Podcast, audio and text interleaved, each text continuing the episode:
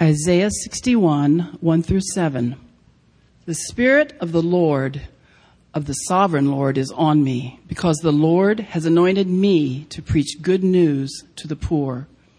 He has sent me to bind up the brokenhearted, to proclaim freedom for the captives and release from darkness for the prisoners, to proclaim the year of the Lord's favor and the day of vengeance of our God, to comfort all who mourn and provide for those who grieve in Zion, to bestow on them a crown of beauty instead of ashes, the oil of gladness instead of mourning, and a garment of praise instead of a spirit of despair.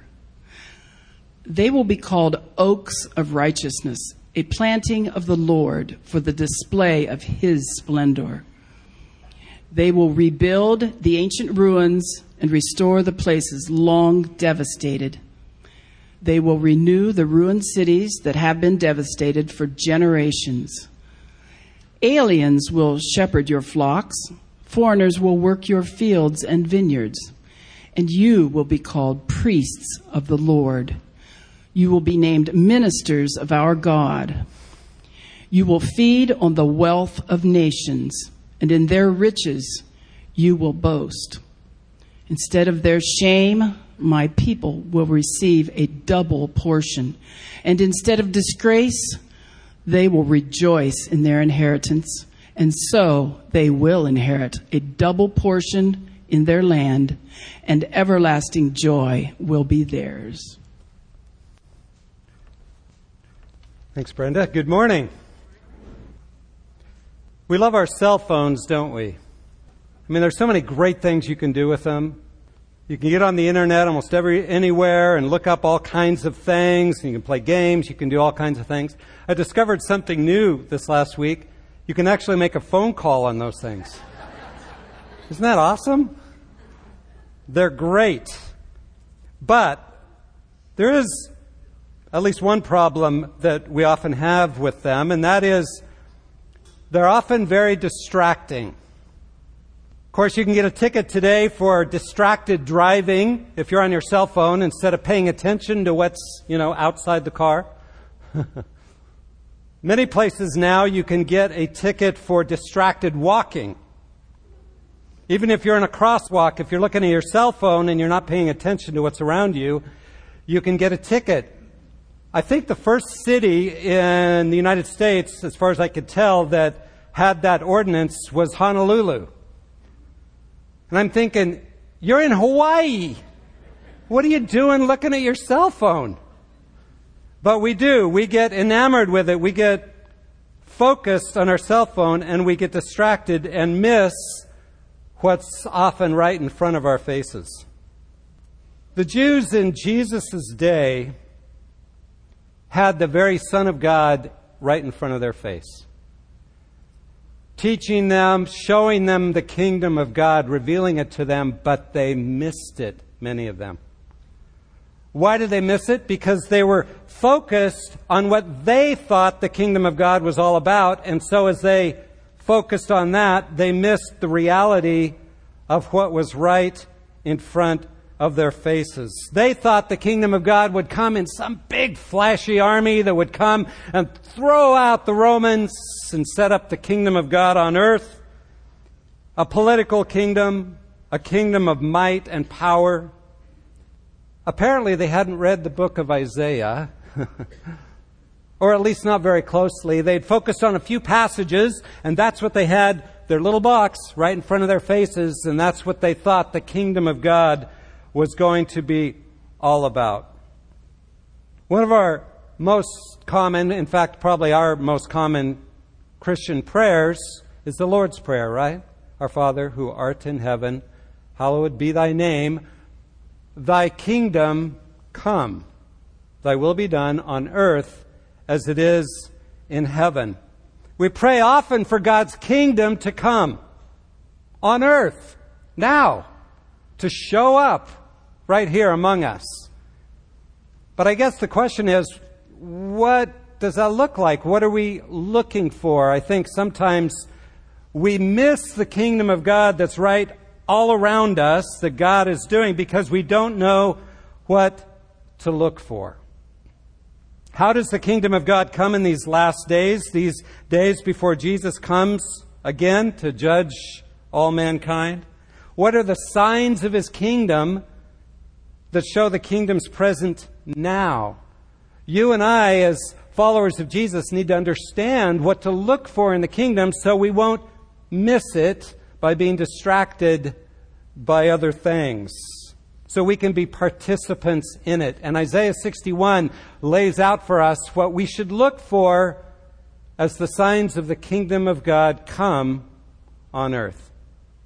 Heavenly Father, as we prepare to look at this passage together, may you reveal to us the signs of the kingdom. Lord, we don't want to miss what you're doing all around us. So may you help us understand what it looks like when the kingdom comes here on earth. We pray in Jesus' name. Amen. So first, this passage begins by saying the kingdom comes by the Spirit. The Spirit of the Lord God is upon me because the Lord has anointed me to do a number of things, the passage says. Let's just stop there for a minute. The kingdom always comes by the movement of the Spirit.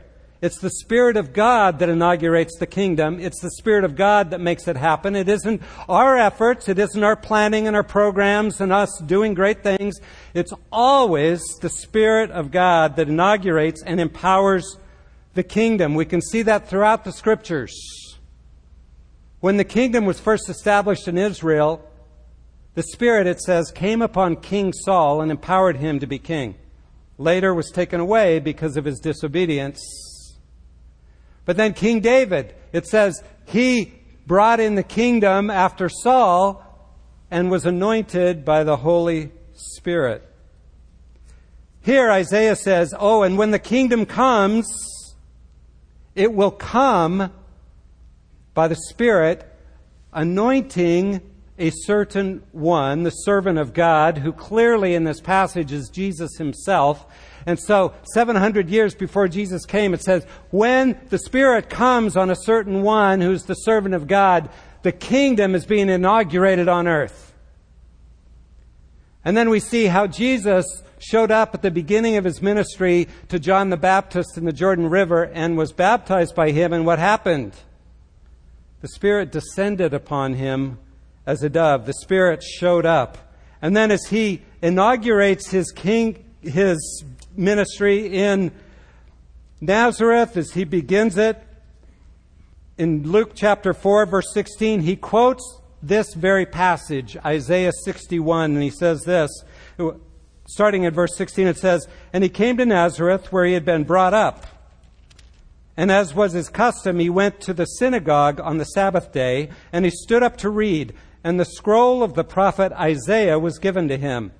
He unrolled the scroll and found the place where it was written, 'The Spirit of the Lord is upon me, because he has anointed me to proclaim good news to the poor. He has sent me to proclaim liberty to the captives and recovering of sight to the blind, to set at liberty those who are oppressed, to proclaim the year of the Lord's favor.' And then he rolled up the scroll and gave it back to the attendant and sat down. And the eyes of all the synagogue were fixed on him, and he began to say to them, 'Today this scripture has been fulfilled in your hearing.'" So when Jesus shows up in the synagogue in which he was raised and he reads this very passage, what he is saying is, the Spirit has anointed me. I am inaugurating the kingdom now. It has come, and it has come in me. What Isaiah talked about 700 years before, Jesus is saying, is now happening before your eyes.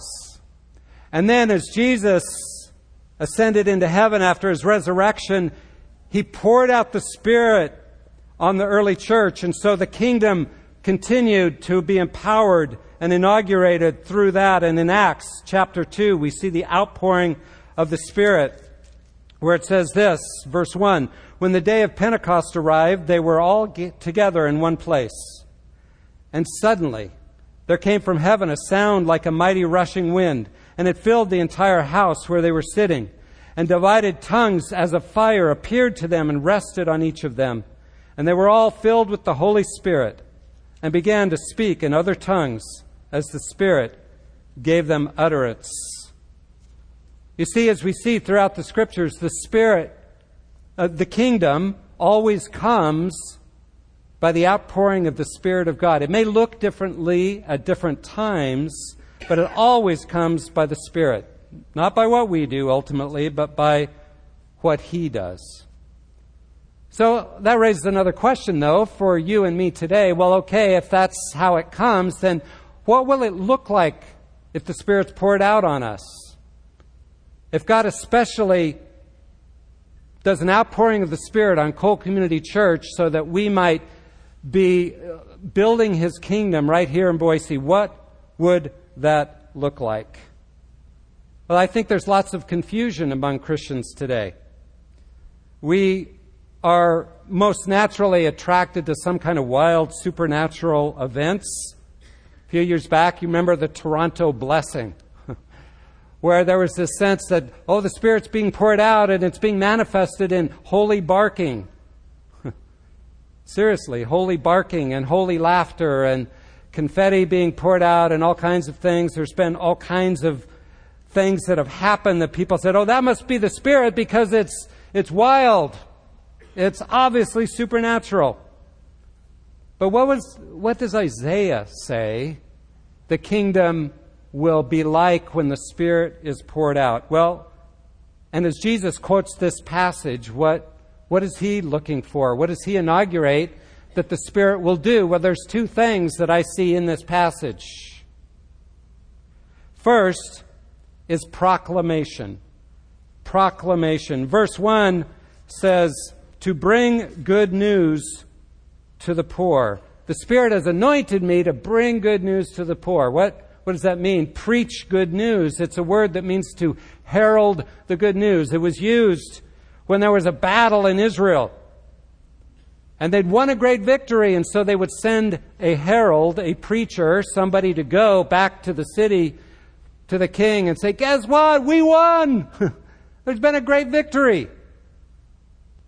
So when the Spirit is poured out, that's what He moves us to do, to say, wow, Jesus has won a great victory.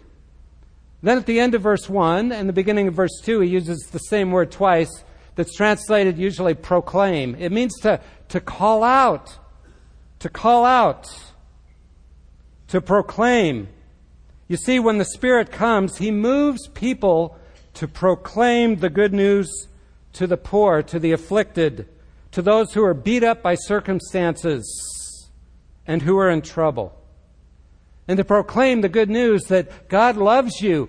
Jesus died for you. God's on your side. He cares about you. And to proclaim to the captives, those who are bound up by addictions, by sin, by trauma and abuse in their past, that there is freedom in Christ.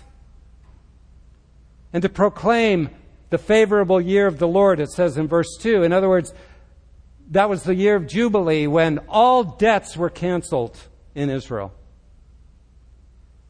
To proclaim God's forgiveness. Your debts are canceled. God looks upon you with His grace and His favor.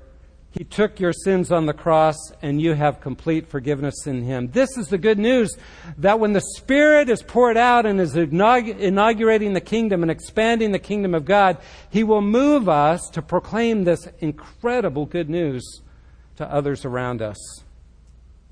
So anytime you proclaim God's grace and His love to others in our world, the good news of the gospel, whether it's standing before people in a pulpit, whether it's meeting one-on-one with a friend at a coffee shop, whether it's sitting at your kitchen table, talking on the phone, in your dorm room, sitting in the sub, or whatever, wherever you might be, When you do that, you are being used by God to expand the kingdom of God.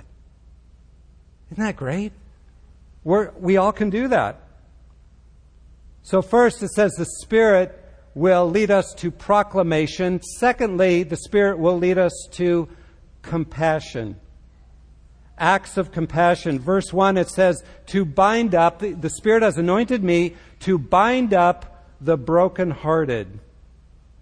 In the Hebrew, that word brokenhearted means literally shattered of heart, crushed of heart. These are those who have been crushed by despair, by depression, by rejection, by emotional pain, and they are crushed of spirit. When I thought of this, we talked about this in staff, and what came to mind to us was the visuals of this last week of the bombing in Syria, the chemical bombing, where you saw parents wailing over their children, trying to cleanse them, pour water on them to get the chemical off them as their children are dying, and people are dying all around them from this chemical, and they're wailing in pain, broken hearted. So when the Spirit moves, He moves us to move into the lives of those around us who are broken hearted, to help stop the bleeding, to bind up their wounds, to care for them. That's the Spirit at work. Then the passage says in verse 2, and the Spirit has anointed me to comfort all, it says, who mourn. Those who mourn because of loss in their lives, who maybe have gone through a divorce, or they're mourning because of their own sin and the regret of that. Maybe it's loss because of death or a lost job or whatever, but the Spirit will move you to move into people's lives and comfort those who are experiencing loss. And then in verse 3, there's this beautiful picture of saying to give them a beautiful headdress instead of ashes, the oil of gladness instead of mourning, the garment of praise instead of a faint spirit. Essentially, helping people change their clothes from clothing of a funeral, clothing of mourning, to party clothes, celebration clothes, that the Spirit anoints us to move into people's lives and help them discover the new clothing that Christ wants to give them. So they can be, it says, oaks of righteousness, having God's life in them, learning stability in life instead of living a broken life. What this suggests, this passage, is that this is a world full of broken and hurting people. And we see it, don't we?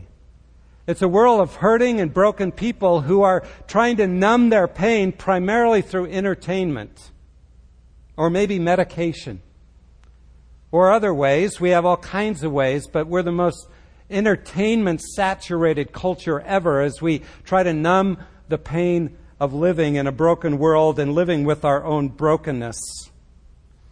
And the kingdom comes as we respond to the Spirit and move alongside hurting people both in the church and outside the church, and learn to bind up their wounds and bring them comfort.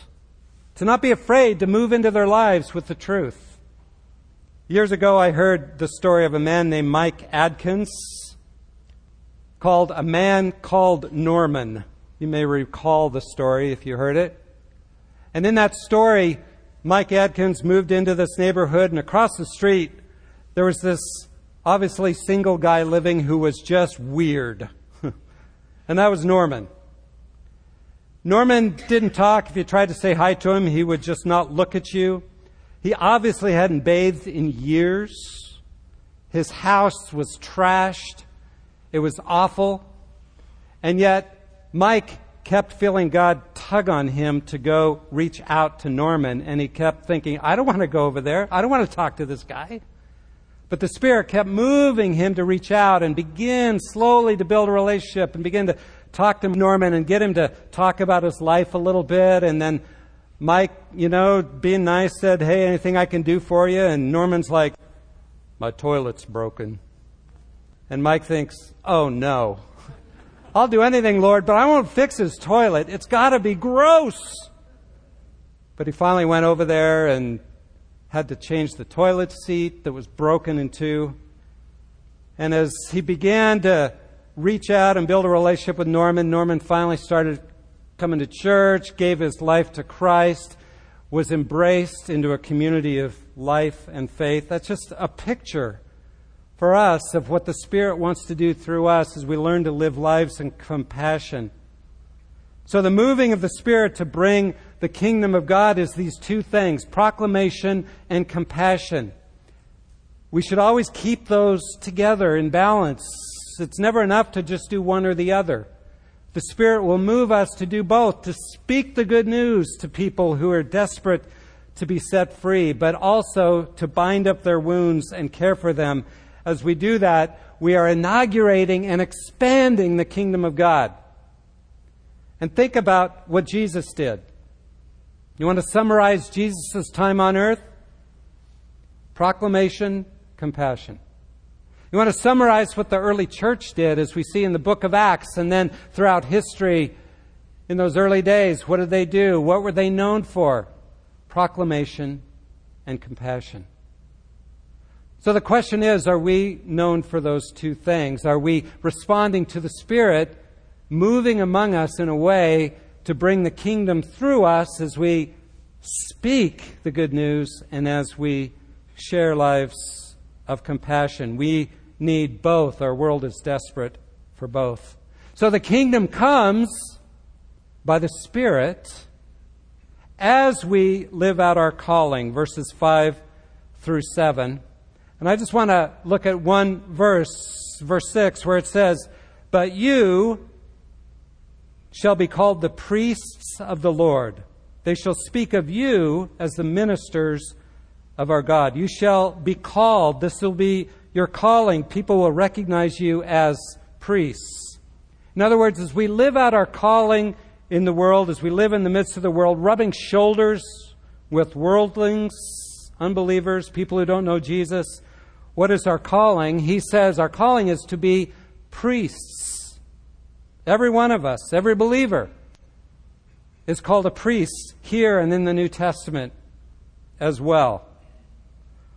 What does that look like? What does it mean to be a priest? You may have some idea from your background or pictures or whatever, but what would Isaiah's readers and listeners be thinking of when he says you shall be called priests to our God? Well, the priests in ancient Israel were the mediators between God and man. If you wanted to get right with God, you brought a sacrifice and the priest sacrificed it. The priest would pray over the people. The priests would teach the people about God. They were the primary teachers of the day in ancient Israel. If you wanted more of God in your life, you went to a priest. So Isaiah says the kingdom of God comes when you and I, when we, the people of God, we who know Jesus, live out our calling as priests to the world. This doesn't mean wear big fancy robes and some kind of turban on your head or whatever, right? Obviously. Well, what does it mean then? Well, I think it simply means that we're not better than anyone else. We're not more holy. But because we know God, as He has anointed us by His Spirit, we are able to help people come to know Jesus, be mediators between them and God. Simply showing up and helping people find God, helping them get to know Him. A couple of weeks ago, I was in the hospital visiting a family from Cole, and I walked out in the hall, and there was a family gathered there, different ages, and they were weeping. And I felt compelled to go up to them and just say, "Is there any way I can help? Can I ask what's going on?" And they explained how they had just made the decision to remove life support from Grandpa in the family. And they were crushed. They were broken. And I just said, I empathize with them. And I said, "Can I just pray for you? Can I just pray for you?" Because I wanted them to know that God loved them and He could give them comfort. And they were kind of like, I guess so. And I prayed a prayer, just a simple prayer, that God would be present to them, that they would know how much Jesus loved them, that he died for them, and he could comfort them in their time of need. Closed the prayer, walked away. I'll probably never see them again. But I think I was being a priest at that point. And I think every one of us can do that. You don't have to be a pastor to do that. You just stop looking at your own little world and just open your eyes, and there's people who are hurting all around us who just need a priest, someone to point them to Jesus and let them know that he loves them and he is for them, that Jesus died for them. It's a wonderful calling he's given us to be priests to the world. Any of us can do it. I like the way Marva Dawn in her book, The Unnecessary Pastor, which describes all us pastors, by the way, at Cole. But I like the way she describes how we can be priests to the world by reminding us of everybody's needs. She says this: everybody in the world is searching for identity, asking, who am I? We Trinitarians, in other words, who know the Father, Son, and Holy Spirit, tell them the truth of the gospel, and particularly that Jesus loves them, that each person is the beloved of God, made in his image and adopted into his family of grace. She goes on to say, everybody is digging for roots, for a larger story, a master account, an extended history that helps make sense of one's life and answers the question, how does it all fit together? Our Christian meta-narrative began with the creation of the world and goes through redemption in Jesus Christ. Everybody, she says, is looking for love, for loyalty, for sure solutions to the lonely yearnings expressed in the questions, to whom do I belong and who can I trust? Our churches offer the gift of a genuine community and a living, intimate relationship with God. She goes on to say, everybody is investigating values and wondering, by what shall I live? God's people possess a way of life that gives direction for every area of life. Everybody is pursuing enough power to survive, a remedy for the problems. How am I going to cope with the chaos of the world, and how can I make my way over against others? We who follow Jesus know that all power rests in God, and that we can submit to the world's derived power when appropriate, counteract it if necessary, resist it without violence, and exert it graciously. Everybody, she goes on to say, is probing for meaning, trying to answer the question, what's the purpose of life? We in the church have discovered the answer to that, haven't we? Our mission is to love God and glorify him forever. Everybody is hunting for hope, harboring an aching desire to know, how can I find the courage to go on? Christians nestle in the loving arms of God and trust his promises for the future. You see, we function as priests to the world as we simply see the neediness of the world and their aches in all these different areas of life, and realize we have the answer. We have the answer to the needs of their heart and the aches of their hearts, and we point them to God. What a place of privilege, this new calling, that we might be called priests of God. So the kingdom comes. It comes by the Spirit. It comes as we live out our calling to the world. And third, as God blesses us with his love. Verses 8 and 9. Let me read those. For I, the Lord, love justice. I hate robbery and wrong. I will faithfully give them their recompense, and I will make an everlasting covenant with them. Their offspring shall be known among the nations, and their descendants in the midst of the peoples. All who see them shall acknowledge them, that they are an offspring the Lord has blessed. Verse 8, it says, the Lord makes his eternal covenant with us. What's Isaiah got in mind? What's he thinking of? He's thinking of this new covenant that God has made with us, that in Christ, our relationship with God is not about what we do, it's about what he has done for us. He's given us life as a gift. We don't have to earn it. It's not based on our performance, it's based on his performance. So now we get to live as children of the King. Yes, life is hard.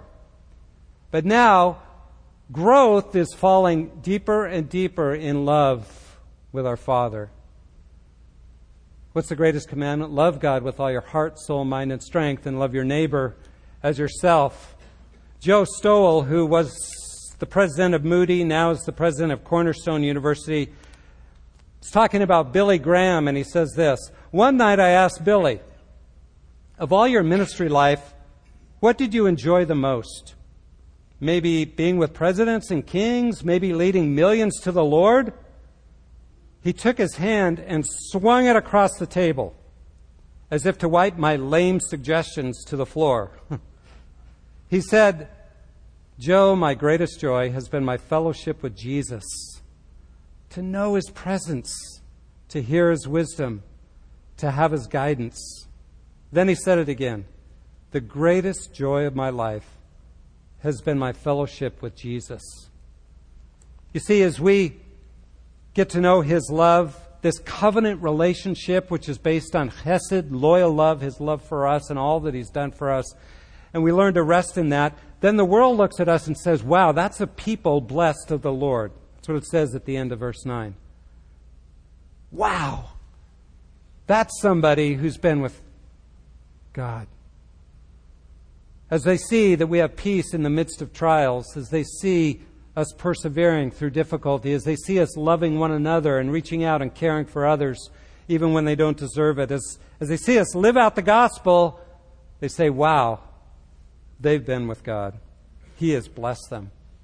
And then the result of all this, the way the kingdom expands, the way the kingdom comes, is as we live in his love, we learn to praise him with all that we are. I think that's the end of the passage, verses 10 and 11, where he says this, I will greatly rejoice in the Lord. Who's the I here? Well, we don't know. It might be Jesus as the servant. It might be the people of God speaking. Either way, it doesn't matter. It's people responding, saying, I will greatly rejoice in the Lord. My soul shall exult in my God, for he has clothed me with the garments of salvation. He has covered me with the robe of righteousness. As a bridegroom decks himself like a priest with a beautiful headdress, and as a bride adorns herself with her jewels. For as the earth brings forth its sprouts, and a garden causes what is sown in it to sprout up, so the Lord God will cause righteousness and praise to sprout up before all the nations. You see, as we learn to praise God, the kingdom is expanded in some incredible way as we praise him and respond to all the things he's done for us. And why do we praise God? He uses two pictures here. One is we praise him because he's clothed us with his beautiful wedding garments.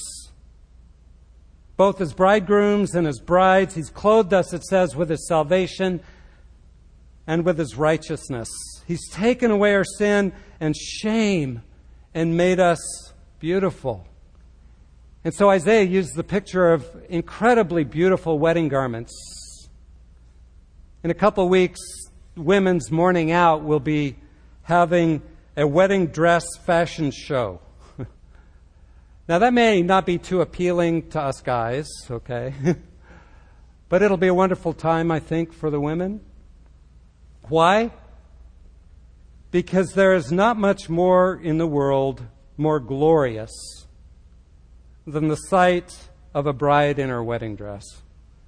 There's something incredibly beautiful about that. And so Isaiah picks up that analogy and says, this is what Jesus has done for us, what God has done in Jesus. He's clothed us with his beauty to make us attractive and gorgeous. He's changed us. And then secondly, the second picture is about planting seeds and then it sprouts, how God works. We praise him because he's the one who changes us over time to be more like him. And it's his work. He sprouts up righteousness. We may plant the seeds, but he causes the growth. We change because of what he's done in our lives. So the kingdom comes as we learn to praise him, both on our own and when we gather in groups like this with others. And we acknowledge his greatness. We speak of how incredible he is. A couple of weeks ago, we celebrated Easter, and we celebrated. It there was a party in here. And yeah, we can do that all the time, right, in our own hearts. But as we do so, the kingdom gets expanded in ways that we don't even realize. So the kingdom will come in its fullness when Jesus returns. And please come, Lord Jesus. We long for you to come. But in the meantime, the kingdom is here now. It's present. It's expanding. And how is it expanding? What does it look like? What are the manifestations? Well, it comes by the Spirit moving in His people to lead to proclamation and compassion. And as we live out our calling as priests, caring for the world around us and pointing them over and over again to God, helping them know Him. And as God blesses us with His love, we go deeper in our intimacy with Him and we respond with praise. All of that brings in the kingdom of God in this world. And notice the interplay. I really like this. It's God moves by His Spirit. We respond with proclamation and compassion and living as priests. And then God pours out His love in this covenant relationship, and we respond by praise. In other words, how does the kingdom come? Is it God's work or is it our participation? It's both. As we learn to participate in what God is doing in the world, instead of being so caught up looking at our own narrow little worlds, our cell phone world, and not seeing what God is doing all around us.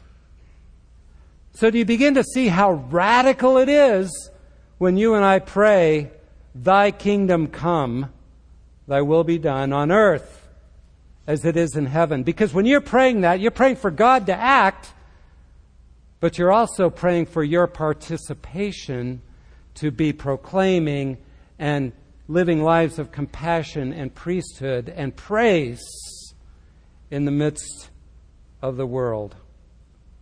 And that's revolutionary. How does the kingdom come?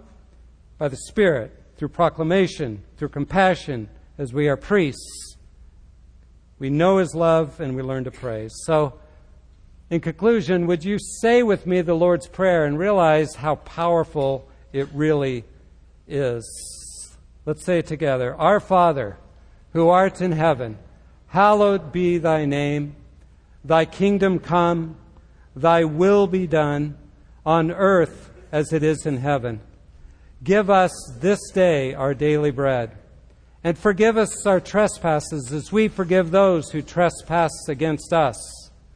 And lead us not into temptation, but deliver us from evil. For Thine is the kingdom and the power and the glory forever and ever. Amen.